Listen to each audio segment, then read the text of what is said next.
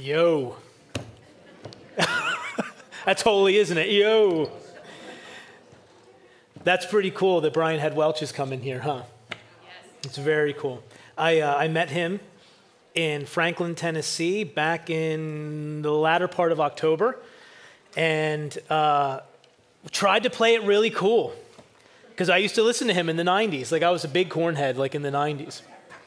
And you don't want to be that guy that's like, I used to listen to you and I know all your music, you know. And I was just telling him about like our ministry, and he's like, dude, he's like, that's amazing. And I said, hey man, would you ever want to come out to my church and minister? And he's like, yeah. So I'm like, let's go. So he's coming. And I just want to make this really clear. Like, I've, I've never seen anything shared more by praise people than his coming here which I'm telling you, it was like 60 some shares. And I was like, whoa, like, I think we're going to have a problem. Like, at those services, like, I saw people commenting that they're coming. What is neat is, is people are coming because of who he is and because of the band that he's a part of that aren't walking with the Lord. So it's awesome that they're coming. But that being said, like, get ready for it to be packed. Now, do, you are not, if, listen, if you're over the age 18, you're not invited to come that evening. So if I catch you in here, I am going to have a security team here. I will walk you out. Like you're going to be escorted out. You can try to look young, shave your beard. We're going to sniff you out. We're just, you know, you'll be escorted right out of here. So um, I want to, it's such a cool graphic.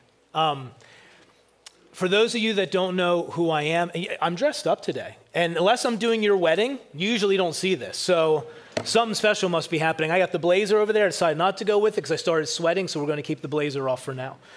But um, we, my name is Brian Connolly, for those of you who have never met me before. And I am the founder of a ministry called Faith Like Birds, and our focus is youth evangelism. And what we do is we believe very strongly that an encounter with God can change people. Uh, I'm the product of an encounter with God. Most of the students at this church are products of, of encounters with the Lord. And uh, we believe very strongly in what Jesus modeled, which was the quickest way and the easiest way to evangelize is through miracle signs, wonders by the power of the Holy Spirit. We don't make any excuses for that. We just believe the pattern of Jesus is good enough for us today, and we flow in those things. And we really believe that's what's changing teenagers' lives right now. And, uh, and so we do, one of the things we do is we do an annual youth conference called The Shout. And not only are we doing it here this year in Carlisle in April, which is typically our annual one, but we were also invited to come and do one in Albuquerque, New Mexico, which is really, really cool. So, yeah, so that's awesome. Yeah, give the Lord a round. Like, that's, I can't do that stuff. Only God can do that. That's not me kicking doors in and saying, hey, do you want me to come? Like, that came to us, and that's just my model, and I just believe in that wholeheartedly. And, uh, but the Lord put it on my heart in 2019 when this started that uh, this would go around the country. And, uh, and what blesses me is, is the thought of like, man, if I can do that full time, sign me up. Sign me up to do that, travel around and host that event in different places. But that being said, I want to show you a video really quick. Invite you guys um, into an awesome opportunity. Then I'm going to have Molly come up and, uh, and share with you guys about another awesome opportunity. And, and then we're going to we're gonna go after it today, okay? All right, go ahead, Corbin. Would you mind uh, showing that video? I believe our desire is your desire. I believe you long to see God become real to your child, your grandchild, or niece, or nephew, or the troubled kid you've heard so much about. I believe you want to see teenagers experience God in a way that sets them free from things like suicidal ideation, depression, anxiety, identity confusion, and addiction. I believe you wish for the next generation to be restored and radically transformed. And I believe you crave to see them love and follow the Lord with every fiber of their being. What you are hoping and possibly praying for takes place at the Shout Youth Conference. The Shout is an event where the power of God is present to heal, deliver, and save. And it's our desire to keep these two events this year as affordable as possible for the students that will attend. So, if our desire really is your desire, would you consider donating to our event? Any amount helps and truly is a blessing. Thanks for partnering with us. We love and appreciate you greatly. I really do look like I'm endorsed by Harley Davidson, don't I? My goodness. I'm like, you really have it going on. Everything I went, I was like, I joked about it first service in the in the promo video with uh, Brian Head Welch. I'm like, that's all you have on, even in that picture. So, um, it really is our desire, guys. Um, what, what, what these students get for an entire weekend and their meals provided, their lodging, and that lineup of people for the price we charge is crazy. And, and I want you to know that it is our desire to keep that as affordable as we possibly can. And I mean, depending on who you ask, people are like, you could charge $250 for that. I don't want to charge $250 for that. I want kids to come because I really want them to, to be changed. That being said, when somebody really wants to do something, they'll find the money to do it, right? I mean, I begged my mom to buy me a $120 Nike pair of Air Jordans, right? And somehow we were able to do that. So, um, if, if the Lord would put it on your heart to, to sow into that event, we would greatly welcome that. And you can do it by visiting the theshoutevent.com. You can visit the table out there with some of our new merch and stuff like that that we have out there. I want you to know what your giving produces, just so we're clear. Your giving gives students an opportunity to, actually encounter God and actually surrender their life to Him. Like it actually gives them an opportunity to be delivered. One of my favorite stories, and it makes me cry just thinking about it, was of a young girl whose mother wanted to get her involved, was going to sell her into self tra- yeah, sex trafficking. The grandmother took her in, said, That's not going to happen on my watch. But then that little girl, because of all the rejection, the hurt, and the pain, got involved in the occult, turned to a lesbian lifestyle, and at that event got totally delivered and stood up in her church the following Sunday and testified what God did and how he set her free. Not because, yeah, not because we are there railing against sin. Not one person stood up and railed against lesbianism. We lifted Jesus up and talked about who he is and what he wants to do, and his presence comes and does the rest. Paul said, I'm not telling you anything other than what Christ did in me. That's Romans 15. That's what I. That's my heart's desire. Now, obviously, we're you know, we're, we're, we're preaching scriptures and everything else, but the power of testimony is rocking teenagers and setting them free. So, if you would love to sow into the event, we would love to have you do so.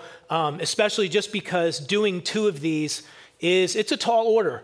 But here's the deal: God is so faithful, and and just because we say yes, it astounds me how He makes it happen but obedience yields blessing. And that's, that is abundantly clear. But I want to invite Molly up here, who just is dying to get in front of you guys today, all right? So she is so pumped out of her mind. This is Molly Hitz. And um, do you guys know Molly? Her husband Corbin's back there doing the tech, leads our tech crew. And uh, she wants to make a real uh, uh, quick, important announcement, and we're going to jump in. Hey, everybody. Um, as Brian said, my name is Molly. I function on the Faith Like Birds team as the event planning coordinator. Uh, so I help plan the shout mm-hmm. strictly right now, uh, both the one coming up in April and then the new one. She leads the meetings. She's almost my boss, guys. I'll tell you what. He told me one time I was in charge of him. I said, "You better not say that. I might take advantage. Boss you around a little." Um, so I just wanted to come up here and just let you guys know that we do have a few more volunteer opportunities still open. Uh, we're currently looking for people who are able to be there all weekend. Um, we found the flow was just a little better when someone could be there Friday through Sunday. Um, there is a cost associated to volunteer. Um, I know Brian and Nicole's heart is. Sorry, am I messing up my microphone? Okay. Um, I know Brian and Nicole's heart is to have the event be free for volunteers in the future, but at this point, the ministry is just not there. So it is $120. Uh, there's a fee associated. If you guys have questions, I'll be out in the lobby um, after second service, and you can come out and hit me up, and we can go from there. Awesome. Able bodied men and women that want to catch. Come on, that's exciting. So, um, and we need, yeah, so that, that, that includes your room, your board, and all your meals. So, and you get to come partake and be a part of the event. So it's really, really exciting. Um, okay, I'm going to shift gears. Um, if, and I mean this, like some, sometimes I can say stuff like, oh, he's just joking. No, I mean it. So here we go. Um, if, if you get done before I get done today, okay, um, feel free. If you need to get up and go, go. Um, but here's, here's the thing if you're going to do that, if you're going to move around, please, please do this for me. Please be as quiet as you possibly can. Even when we leave today, um, just please refrain from talking until you get out of the room. Uh, I can't put my finger on it, but I've had this sense all week that the Lord really wanted to do something special, something deep this morning. Um, I, and I said, for service, I'm not sure if it's because of what it is that we're seeing, you know, in our nation right now with what's happening at Asbury, what's happening at Lee University, what's happening at other universities, not just there. But one of the things that I'm learning in my doctoral studies is a lot of times when you see an outpouring of God's Spirit, we make the mistake of being like, well, that's just an isolated event. It's not an isolated event. God's doing it in other locations. It's just maybe that we haven't heard about it yet. So, that being said, I don't know if the sense that I have in my heart is because some of the things that I know that are taking place, which is unfortunate because when I was when I graduated in 2005, literally the next year I graduated from Asbury Seminary, but across the street, literally across the street is Asbury College.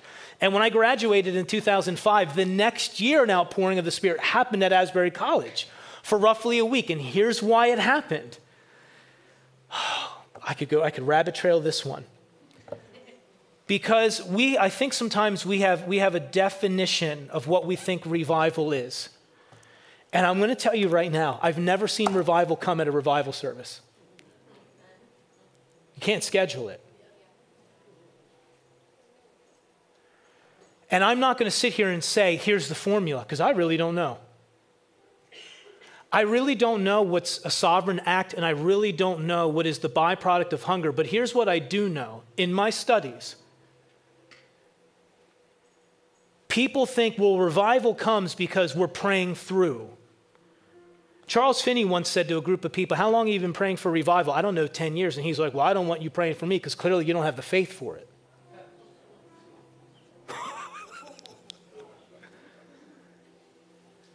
And if there's anything that I've learned, faith comes by hearing. And a lot of times what happens is somebody will catch a wind or a word about what God wants to do, and that gives them the faith to pray through, to see what God is going to do. So a lot of times we think, you know, God, God, is, God is mysterious. Would you agree with that? I mean, like, the older I get in the Lord, I'm 44, cat's out of the bag. I've been walking with the Lord since 19. I'm a master's level student. I'm getting my doc- doctorate in ministry. I thank God for all of that. But the more that I learn, the more that I seek Him, the more, the more I realize growth in God is becoming like a child, not becoming a know it all. It's being pliable. That's why the meek inherit the earth, because their heart's supple, soft towards God. And when I graduated from Asbury Seminary in 2005, the reason why the Spirit of God was poured out at the college the following year is because a, a, college professor stood up in the chapel service and confessed an adulterous affair. Then the God came. If there's anything that I do know about revival, it is the conscious awareness of God in people's midst. Now, what the Lord wants to do this morning and this evening, I don't know. I am just thankful that I get to be a vessel. That's it. That's it. And what I want to put forth to you this morning is, and I've, I've, I've been in full time ministry since 2005, so we're going on 18 years. This has only been a handful of times where something like this has happened, where the Lord's like, I want you to actually write out what I want you to say. That rarely happens. This is the fourth time that's happened. So, for the most part, I'm going to read what it is that I have here. And some of you might be like, well, that's going to be boring. It's not boring if God's on it. It's not boring if oil is upon it. It's not. I mean, you had, and I'm not putting myself even remotely close in the same league as, as Jonathan Edwards, but Jonathan Edwards was not very charismatic in his presentation when he, and this is fascinating, even when I was studying uh, English at Millersville University, we had to read Sinners in the Hands of an Angry God. It's regarded as a work, like a, in, in, in the regards to literature and prose and stuff like that. It's highly regarded, even among academics that aren't Christian in secular universities. We had to read that. And for those of you that don't know, Jonathan Edwards and I forget who else was along with him. I mean, I think they fasted and prayed for a few days and he read that sermon and he had to read it like this because I think his, his sight wasn't the best either. And God just came through his reading that message. It's amazing. Now, I would love to be able to tell you, hey, this is what the Lord's been having me preach all year. I've only, this is only the second time. I did this with our kids back in January. But I've really felt strong that the Lord wanted me to do it here. Now, here's the question the question that needs answered today, and again, if you get done before me, go.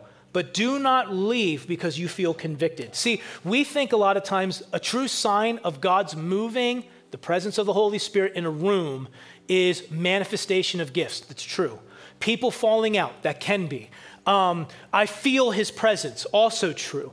But another sign that God is at work in a room is genuine, holy fear, conviction touches people. And that is what I believe the Lord wants to bring this morning. Because I believe we've made a mistake in the church. I'm going to make this statement and then qualify it as we go. I think, I think we've made a mistake in the church, and I can't presume to know the motivation behind it, so I'm not. I think sometimes we make a mistake in leading people to believe that because they believe, they're saved. I, I, think, I think in the church, and I will qualify this, so before you tune me out and say, I can't wait to ream him a new one, let me get in my message, okay? I think we've made salvation very convenient for people. And I don't think it was ever man's place to look at somebody and say, You're saved or you're not saved. The Holy Spirit bears witness, Romans 8, in the heart of people, whether or not they're really born again, whether or not they really belong to Him. Why do I say that? I say that to use my own life as an example because in my most rebellious years, when I was disobedient to parents, when I was disobedient, disrespectful to authority, when I was stealing, when I was lying, when I was cussing up a storm, when I was putting every drug in the book in my body, when I was exceedingly overweight because I was turning to food to numb pain, when I was using pornography and willing to sleep with whoever else, I would have looked you in the eye and told you I believe. And and I had people in my life telling me because you believe you're saved. And I think that's deception.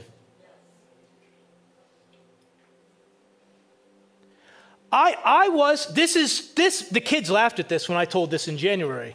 It's the truth.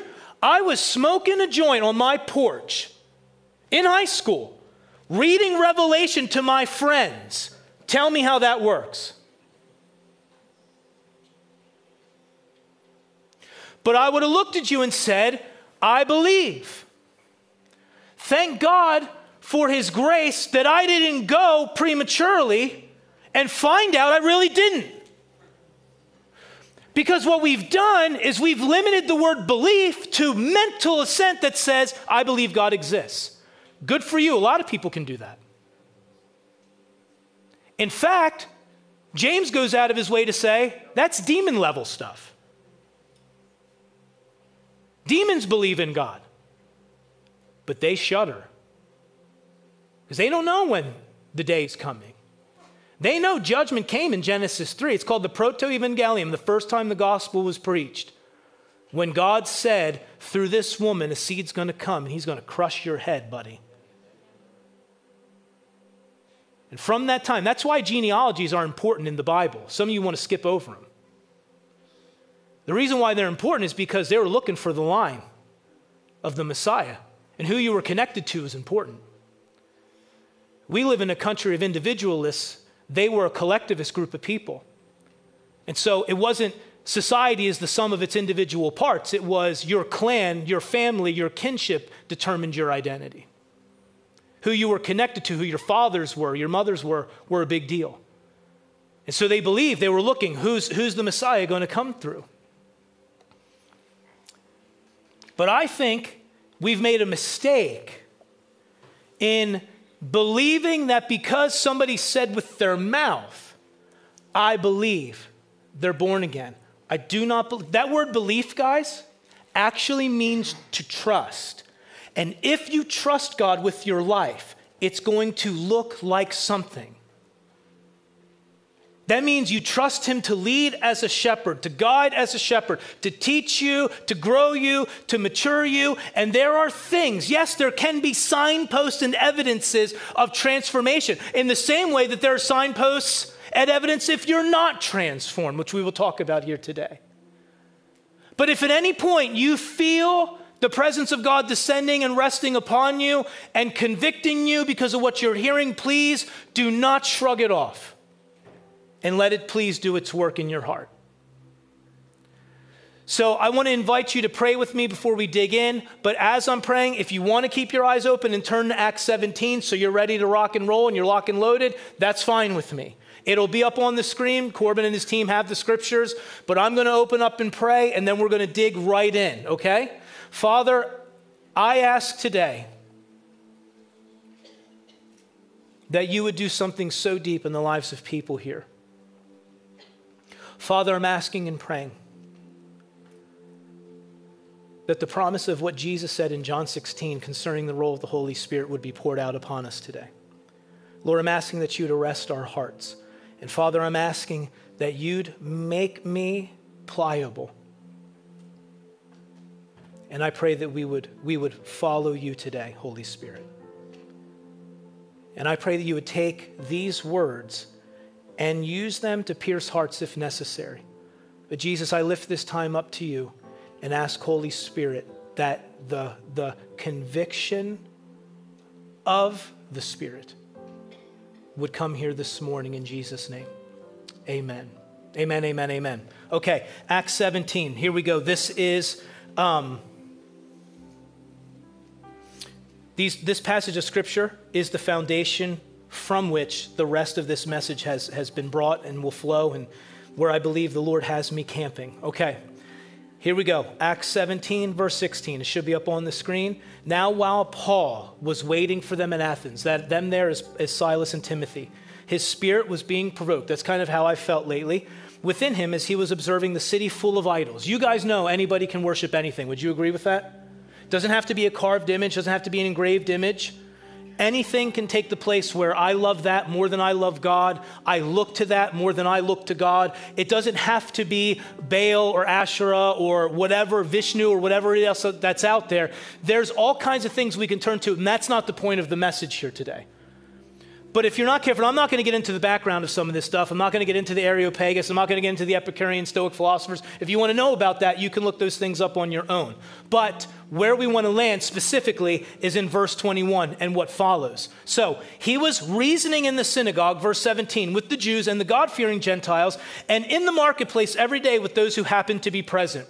And also, some of the Epicurean and Stoic philosophers were conversing with him. Some were saying, What does this idle babbler wish to say? That wasn't a kind thing to say or call somebody if you look into that. Others, he seems to be a proclaimer of strange deities because he was preaching Jesus and the resurrection. And they took him and they brought him to the Areopagus, I will say that is the place where you were put, where it was almost like, I wouldn't say Colosseum or auditorium, but it was a place where people could gather around and hear the new and latest thing.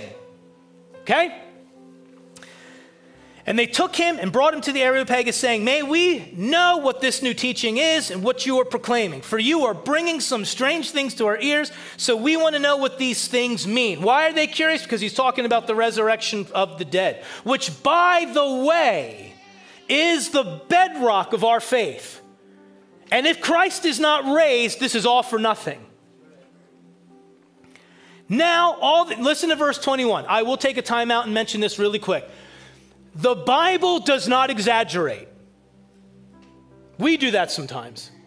We stretch the truth, we over embellish. God does not. God is not looking to fill space with needless words. God is, God is not looking to say something just for the sake of saying something. So when you read, now, now all the Athenians and the strangers visiting there used to spend their time in nothing other than telling or hearing something new. Now, why do I think that's funny? I think it's funny and I think it's relevant because although that was written roughly, I don't know, less than 2,000 years ago, that couldn't be more true than it is today.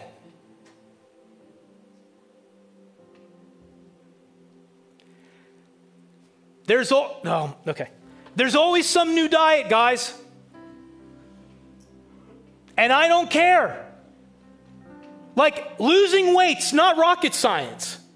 You just don't eat a lot. Like it's calorie input and output. It's mathematics. It's not difficult. Well, you know, I'm, I'm on keto and I'm on South Beach and I'm on this and I'm on that. Like, it's always some new thing. It's always some new philosophy, some new reel, some new teaching, some new this. Like Adam, like I was over at Adam's house yesterday, and this might step on toes, so I, I, think some of you guys might know my heart in this matter. But he was like, Hey, did you hear about what's going on in Ohio? I'm like, No, I don't know what's going on in Ohio. My wife said, Hey, look at this. I said, What is it? About these spills and stuff. I'm, I'm out of the loop. I don't know. And some of you might be like, Well, you need to know. What value is that adding to my life? Like at the end of the day, and maybe some of it is just because I, if you saw the amount of reading I had to do for this doctorate degree, you'd fall over. So maybe some of it is like I'm just too busy to, but like in my downtime, I hope I'm with them. I'm hoping I'm doing something that's bearing fruit for the Lord. I'm hoping I'm doing something that matters. Now, I'm not saying it's wrong to be in the know and to be involved, but like, guys, if we're honest, some of our life is filled with a lot of noise. And rather than being rooted in ancient truth and being able to quote the Beatitudes, we can tell somebody what David Harris Jr. said. And I don't need to know what's happening out in that world. I really don't care. I believe God's bringing the church to a place where people are so raptured by God and looking to the Lord that they don't know what's going on in the world at large. Now, don't take offense at that and feel, oh my gosh, he's, he's, he's putting that stuff down. I'm just saying, I think there's better ways we can spend our time. I'm thinking there's always some new teaching, always some new advancement, always some. Guys, there is nothing new under the sun, the Bible says. This has been going on for centuries, thousands of years, 4,000 years. It's always something new. And so for these guys, they're like, we've never heard this before. And they're worshiping stuff that they don't know about in ignorance. And Paul's going to come on the scene and say, Let me tell you who it is you're actually worshiping. God forbid we're actually worshiping God in ignorance. God forbid we actually don't know Him. God forbid we're drowning in a sea of noise right now, guys.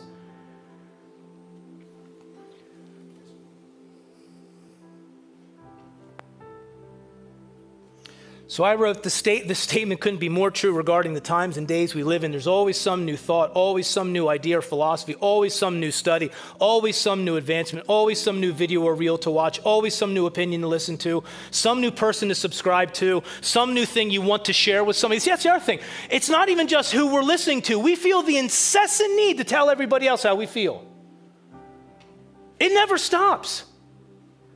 And because you have an opinion, you're right. And we've lost the ability to be slow to speak and quick to listen and slow to anger. Rather, what is it? It's, you're ticking me off. I got a whole lot to say and I don't want to hear it. That's really the world at large.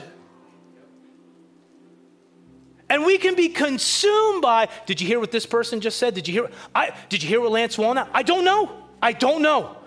Am I against Lance Wallnau? No. What I am against, though, is the amount of time, like, that we're feeding ourselves on stuff that at the end of the day doesn't really matter, may not be producing kingdom inside of us. Okay, now I'm going to soapbox more. I'm, I'm even concerned, like, so this thing that's happening at Asbury, that's amazing. That's amazing. You know what bothers me? How social media's been touching it. And the Christian life, guys, it's, it's, tension. Like we deal with it at the shout. Like, like you, you, you have these moments where it happens in here. We've got camera people walking around in here, right? And sometimes that's distracting. And it's this tension of, I want to show what God is doing, but at the same time, I don't want to disrupt something that's holy. Like, so you got a kid at the shout who's weeping, they're being delivered, and they got a camera in their face in the name of them trying to capture what God's doing. And I really don't know where the line is, aside to say that it's about motive. Motive is what matters at the end of the day. But like I'm watching stuff like about the Asbury revival, and you've got people like snapping pictures and posing. I'm like, I, I just think sometimes like, I don't know, I don't even know what I'm even trying to say.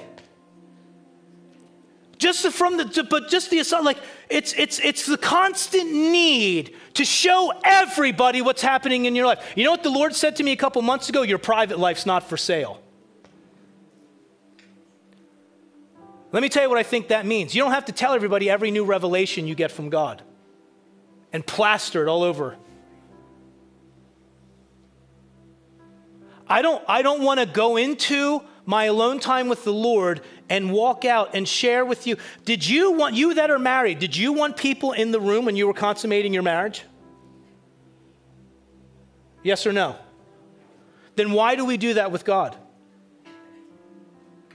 Why do we constantly feel the need to take what we're hearing, to take what He's doing?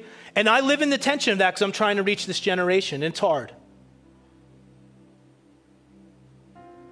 And I've been tempted at times to put stuff on social media to tell you about this testimony, and I got to check my own heart. Sometimes I don't put it out. And sometimes I won't even share testimony from the stage because I don't want that thing inside of me, and I struggle with this that says, Look at me. I'm being real. A lot of ministers battle that. I want the credit. I want to be seen. I want you to know how awesome I am. And so I'd rather not even stroke it. I'd rather not even put it out there most of the time. And so I, I don't want to be like, hey, we got a, there's, everybody's got a podcast. We got one. Come watch it. You should. You should subscribe to it. But it's just, it's just one more thing all the time. Rather than actually going and closing the door and sitting and listening and not feeling the need to constantly blab it all over the place. But there's tension because, like, you do want to glorify God, but from the right place. You do want to share what the Lord is saying, but from the right place. And not just to put somebody in their place, or but from the place of like, Lord, do you want me to share that, or is that just for me? Does that make sense? Is that hard? It's kind of harsh, isn't it? Okay. So, in so many ways, the voices, the opinions we listen to become the voices we ascribe to. In other words, we are highly influenced by them, sometimes conform to them, and oftentimes elevate them to the same plane that the voice of God should be upon. In essence, we sometimes worship them, and the evidence of that is the place and weight of impact they have in our lives. In short, we are consumed, guys, with noise. We are consumed by it. You can fill your entire day with it. The major difference between what happened at Asbury in 1970 and what is happening now, a lot of it has to do with the coverage that it's getting. 1970, God poured out at Asbury College. The only way you knew about it is if it was reported on the news or if it was a publication.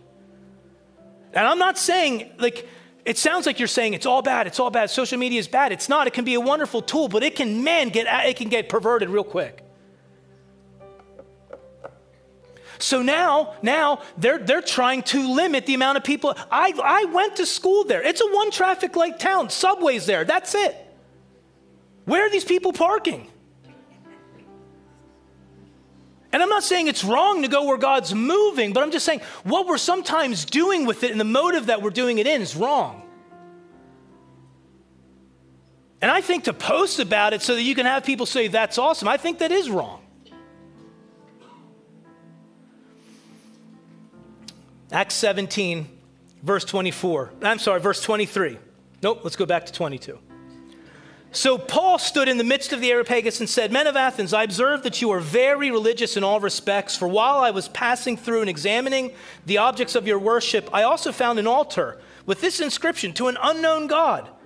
Therefore, what you worship in ignorance, this I proclaim to you the God who made the world. This is fascinating. They had tons of different gods that they would worship and then say, This is the rain God, this is the harvest God, this is the fertility God. So he's essentially coming out and saying, There is one and I'm going to make known to you who he is and what he's like. This is beautiful. The God who made the world and all things in it, since he is Lord of heaven and earth, does not dwell in temples made with hands, nor is he served by human hands as though he needed anything, since he himself gives to all people life and breath and all things. In other words, the only reason you're alive and breathing is because he says so.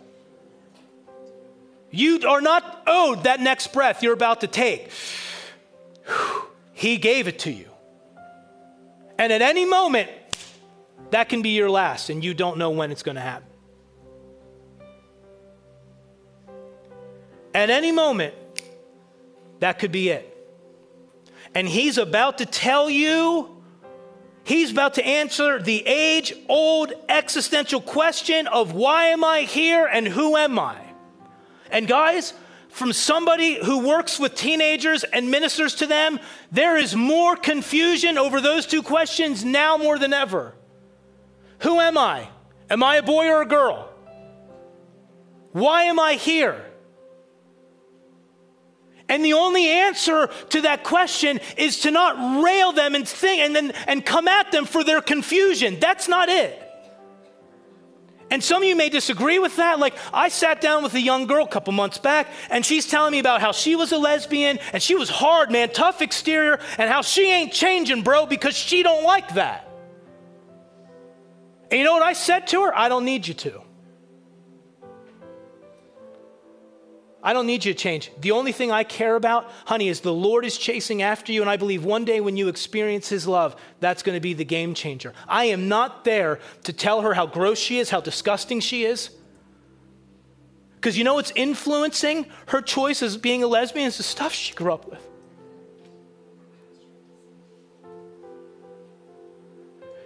And we need to be moved with compassion. We need to be moved by love. We need to understand, guys, like there is confusion in the world right now.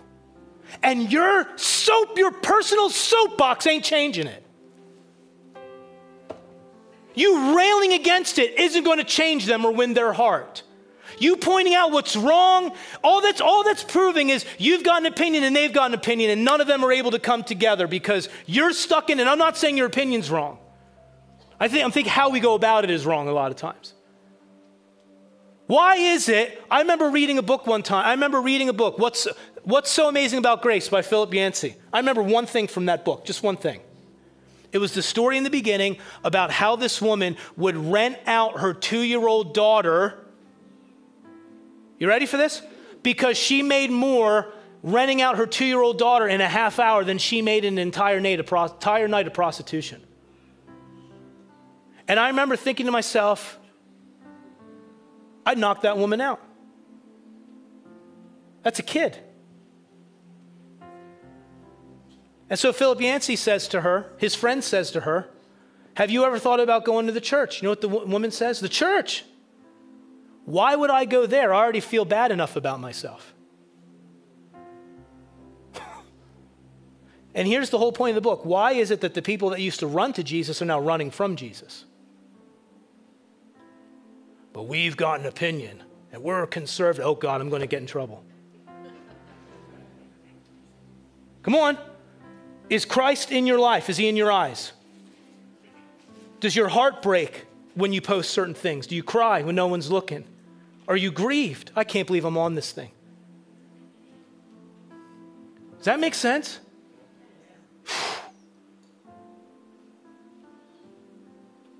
You know we often find out? You just find people that agree with you and we just run in packs. Well, I feel empowered because everybody agrees with me. And we think we're really reaching the masses. Meanwhile, your audience is like that. Okay. Some of you ain't going to come out tonight. okay. I believe the number one thing, based on what Paul's saying here, to an unknown God, I believe the number one thing we ought to be concerned with, guys, is not telling or hearing something new, but it's this Is there a God? And if so, what does He require of me?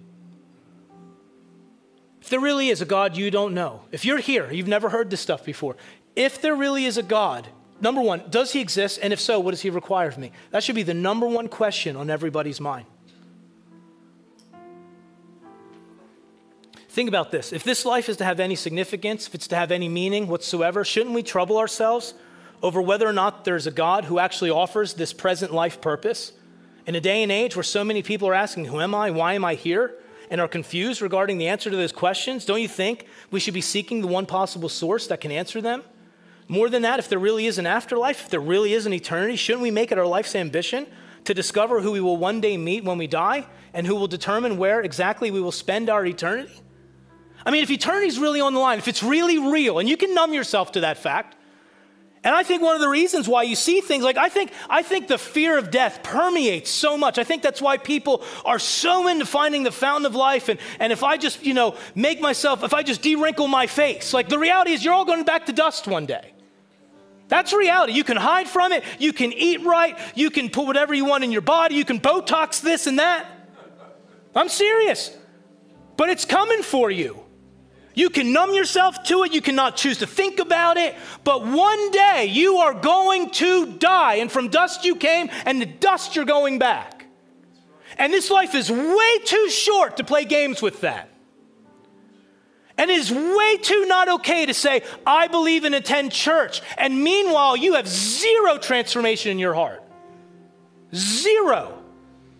It doesn't matter if you grew up in a God fearing home. It doesn't matter if you prayed a prayer at five years old, like I did, and said, I welcome you into my heart, Jesus. Meanwhile, as a teenager, my life is the exact opposite of that prayer. Something wasn't right, something didn't stick, something wasn't understood. But you have people say, yeah, but because you believe you're saved. Like, wow, I don't know. I think, I think sometimes, like, you know, when the Bible says it is better to be in the house of mourning than in the, uh, in the, how was it, feasting or something like that? You know why? Because death confronts all of us, and we have to step back and finally reflect on that stuff. This is what the writer in Pro- the Proverbs is saying it's better to be at a funeral than at a party. Because that's when you're confronted with, oh my gosh, like, this thing's real. Verse 24 The God who made the world and all things in it, since he is Lord of heaven and earth, does not dwell in temples made with hands, nor is he served by human hands as though he needed anything, since he himself, we read this already, gives to all people life, breath, and all things. And he made from one man, meaning Adam, every nation of mankind to live on all the face of the earth, having determined their appointed times, the boundaries of their habitation. Here's why. Why? Why is he doing that? Why is he saying he knows your time and where you'll be? The exact possible time and moment where it is most sufficient and best for you to do what? To seek for and find God. That's why you're here. And he's saying you have a limited amount of time right where you are to do it. He knows your beginning, your end, and where you'll be. And he's saying this is the best spot in human history for you personally to seek for and find God and He's not far from any one of us. That's why you're here. And the amazing thing is, is God is the one pursuing you, and that pursuit causes your heart to turn and say, I must know Him. Everything God does is because of His kindness and His grace. You can't take credit for any of it.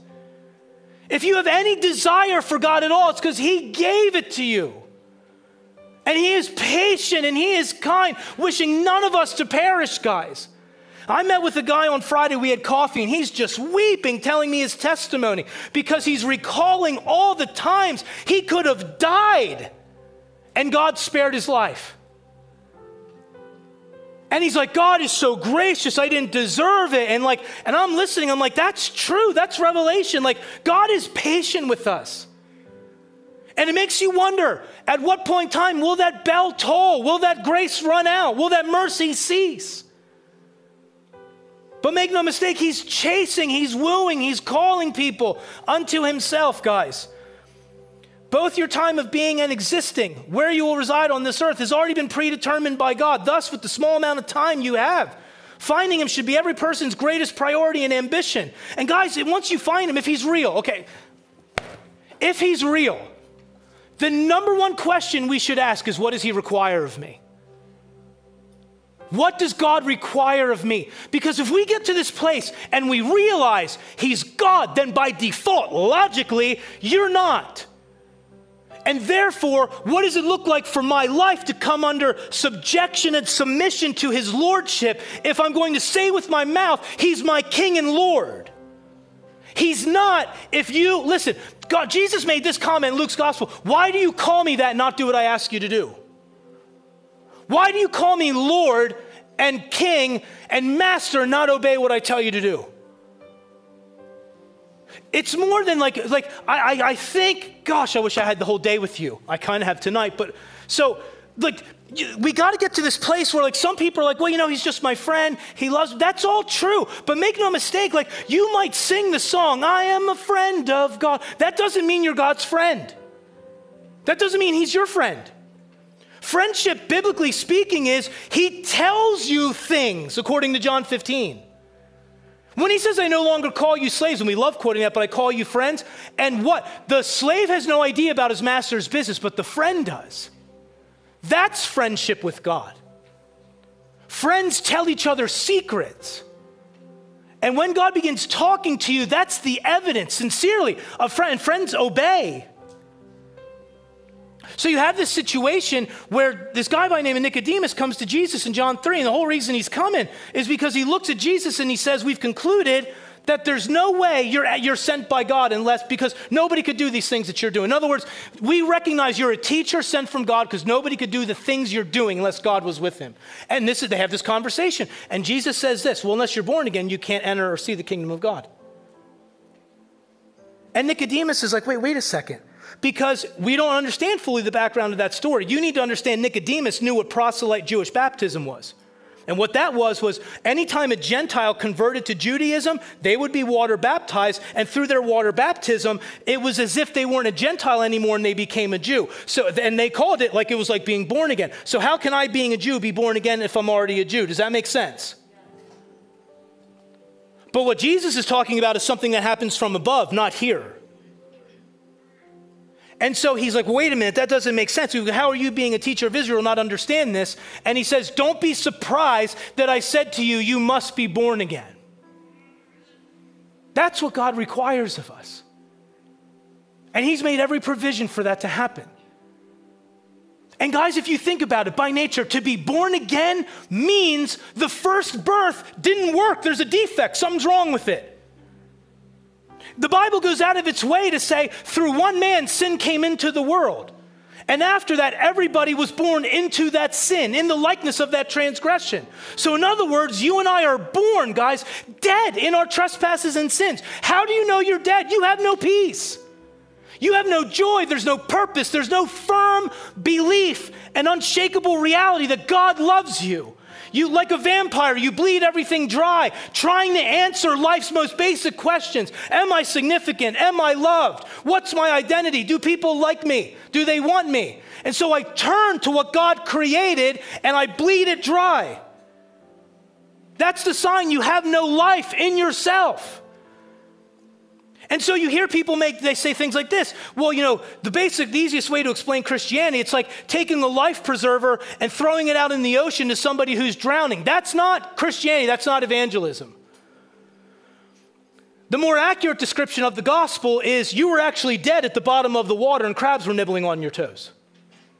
And Jesus jumped out of the boat and swam to the bottom and pulled you ashore and didn't just CPR you, he resuscitated you with the breath of his life. His, yeah. The breath of life. That's the gospel. So to be born again implies that you're actually changed, you're transformed. So Peter goes out of his way writing to the believers that you and I, having believed, are born again by the imperishable seed of Christ, the living and enduring word of God. Why is that significant? Because everything that's alive comes from a seed. Everything. It's the way of both the kingdom and this world. And guys, when you plant a seed in the ground, the ground changes. When a man's seed goes into a woman, the womb changes. And what's in the seed comes out. And it be and that implies that transformation is both immediate and ongoing because as that seed cracks, what's inside of it comes out of it. And it begins to grow. Such is the way, guys, in the kingdom. That new birth implies change from the inside out. Now, why is this so important? The reason why it's so important is because one day Christ is going to come back, guys, and he is going to separate sheep from goats. Now, I'm going to, tell you something. They look pretty similar. So does wheat and chaff. They look very close.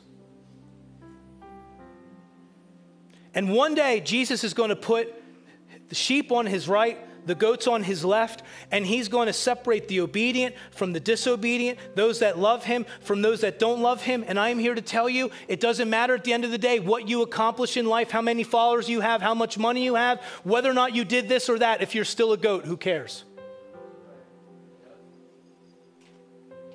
Because on that day, it won't matter.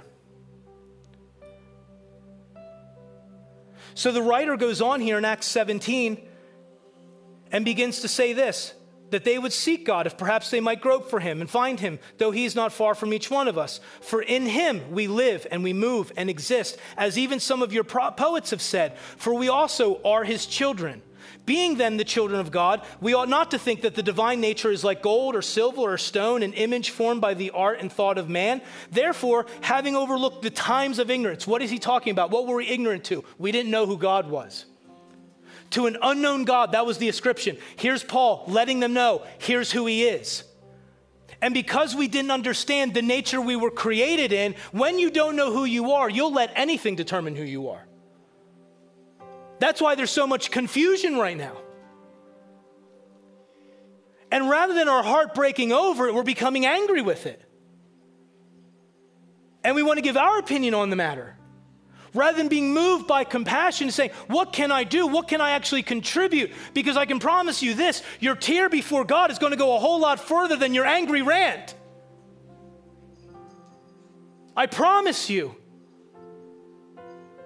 Interceding and crying out and praying in the Spirit and, and saying, Lord, would you do something because you're moved by what it is you're seeing and what you're reading. Therefore, having overlooked the times of ignorance, God is now declaring to men that all people everywhere should repent. Repent, turn away from a life of rebellious a rebellion, a life of not submitting to God, and like a sheep chasing after its own way, like it says in Isaiah 53, verse 6. All have gone astray, all have preferred their own way. Guys, you can sit in church. Like, I think we've made the grave mistake of thinking church attendance and volunteering and charitable acts and going on missions trips, like being the sign, oh, look, they're saved. You can do that, not be saved. You can do that and love sin. You can do that, guys, and not care, never yield and submit to God. The evidence of a, of a changed life is transformation in the individual. You can't be born again and not changed. And you might say, Well, I've been in church my whole life. I grew up in a God fearing home. The litmus test is still the same. Do you love the things in the world or do you love God? You may not have a defining moment like me at 19 where bang, God became real. You don't need to have that moment. Do you yield? Do you submit? Do you love? Do you grow in those realities every day? Is transformation what did it happen and is it ongoing? Or are you turning to your own way, dealing with your own stuff in a way that you think is right in your own eyes? Or are you chasing after God? Why is this important? Because one day he's fixed a day, it says, in which he will judge the world in righteousness through a man, through Jesus. And you're not going to be able to point at him and say, Well, you're out of touch. You're God. Like, how do you know what it was like to be me? That's why he became a man. That's what makes him a faithful high priest. He was tempted in every way without sin, that he might come to your help and aid if you need help and you run to his throne. He's willing to give it. He's not out of touch with reality. You're not going to be able to stand before him one day and say, Well, you don't know what I went through. He understands completely. We might not understand what you went through, but he does. And guys, sometimes those things like you don't get to know the man of sorrows without going through sorrow. You don't get to be comforted without going through mourning. And I know sometimes that stuff stinks, but if you handle it rightly, it actually draws you closer to God. He has fixed a day where he will judge the world in righteousness through a man whom he has appointed, having furnished proof to all men by how? By raising him from the dead. That's something. And it is the Holy Spirit, Jesus said, who convicts the world of sin. Why? Because they don't believe. That does not mean because they don't mentally affirm my existence. It means they don't trust me with their life, and the evidence of that is how they live. They don't trust Him to be Lord and Savior.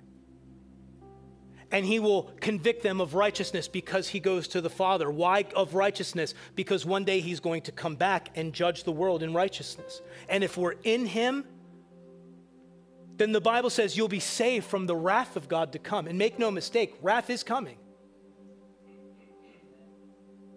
and you want it to come. We want to see evil be done away with. Who doesn't want to see sex trafficking come to an end? Who doesn't want to see pornography swallowed up? Who doesn't want to see abuse go away? Who doesn't want to see wickedness judged? But at the same time, if your heart's not changed, it's from your heart that evil thoughts come. It's from your heart that adulteries come, fornications come, murders come, envy comes, slander comes.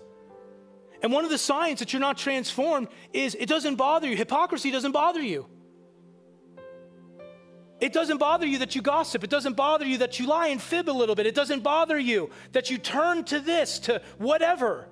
And some of us have pet sins in our life that we just need to be, they just need to die, that we make allowance for. And I understand. I loved what Adam said about, you know, if, if, you're, if you're trying to quit smoking, it's sometimes we can put ourselves, there's, guys, I understand as Gentiles we're not under the law, but man, we can put ourselves under Christian law.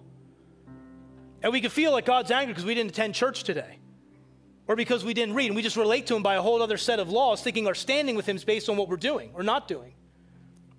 And I understand he's a father and he's fathering us in this whole thing. My question is at the end of the day, can you take an honest assessment of your life and can you say you're really changed and you're really born again and you're really transformed? Charles Finney, and I'll end with this, I know I'm way over my time. Charles Finney said, did this. He was, he was accused of, of, of, of being out of touch. People made fun of him. People criticized this approach.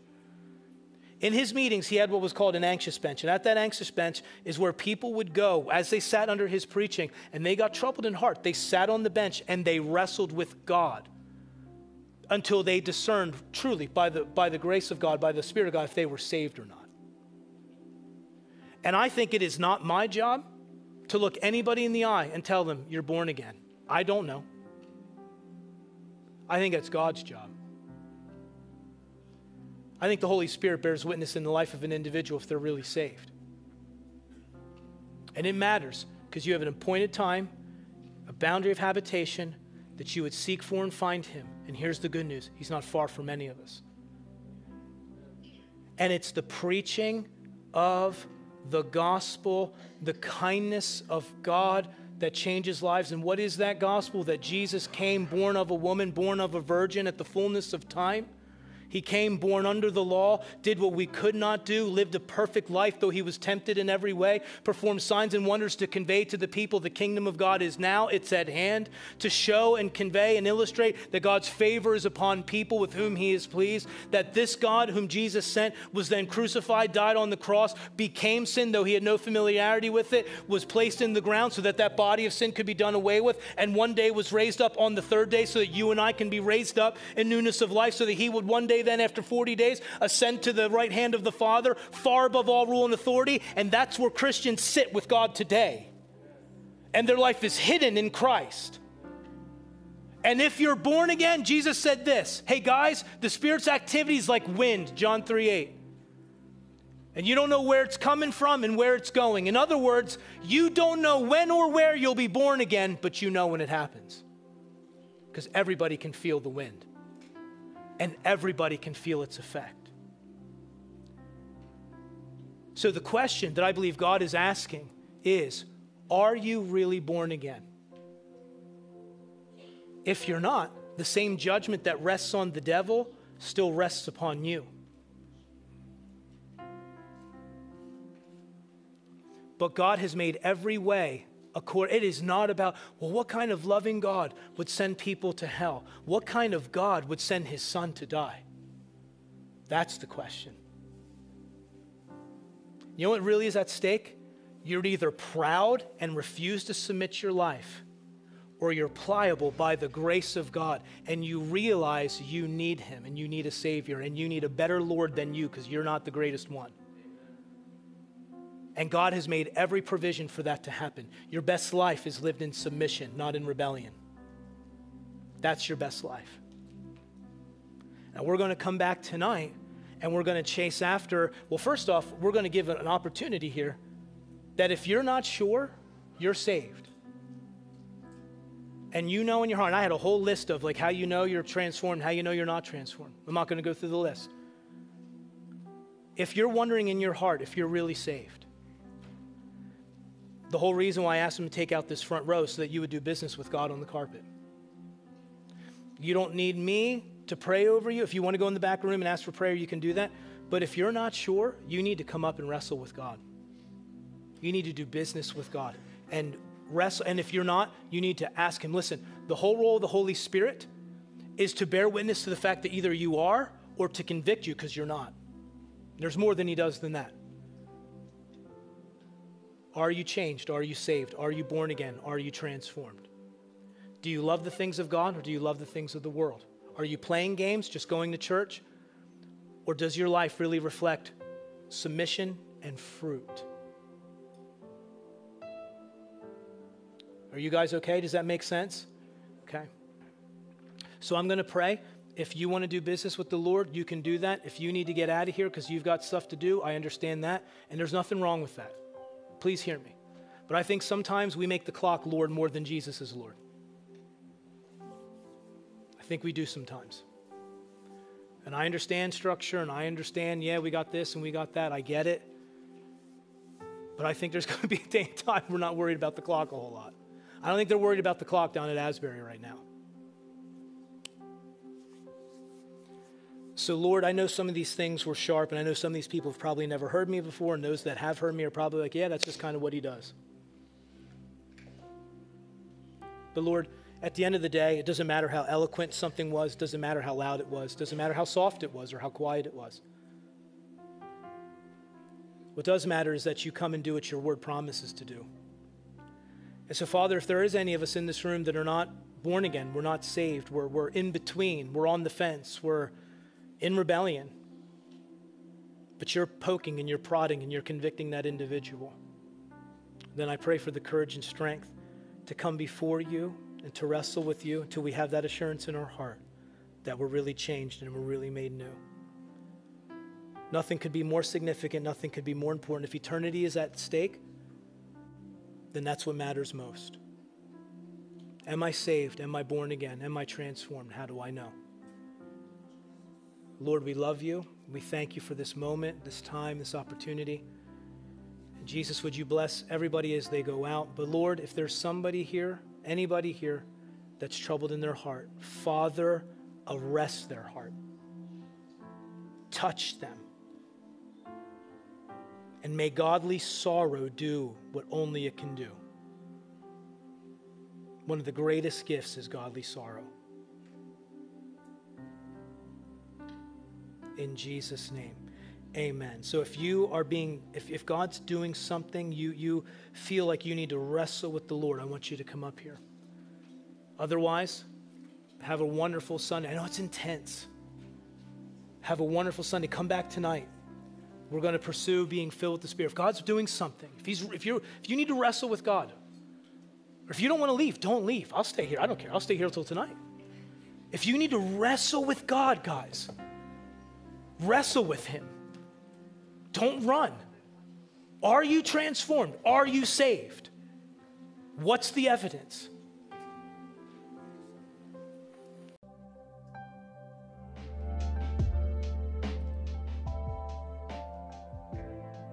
We thank you for watching with us.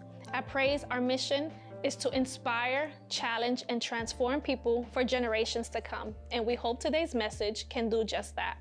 If you have any questions or would like to learn more about Praise, email us at info at praiseyork.com. If you'd like to support Praise financially, you can visit praiseyork.com slash give. To stay up to date with sermons, events, and changes at Praise, make sure to like our Facebook page and subscribe to our YouTube channel.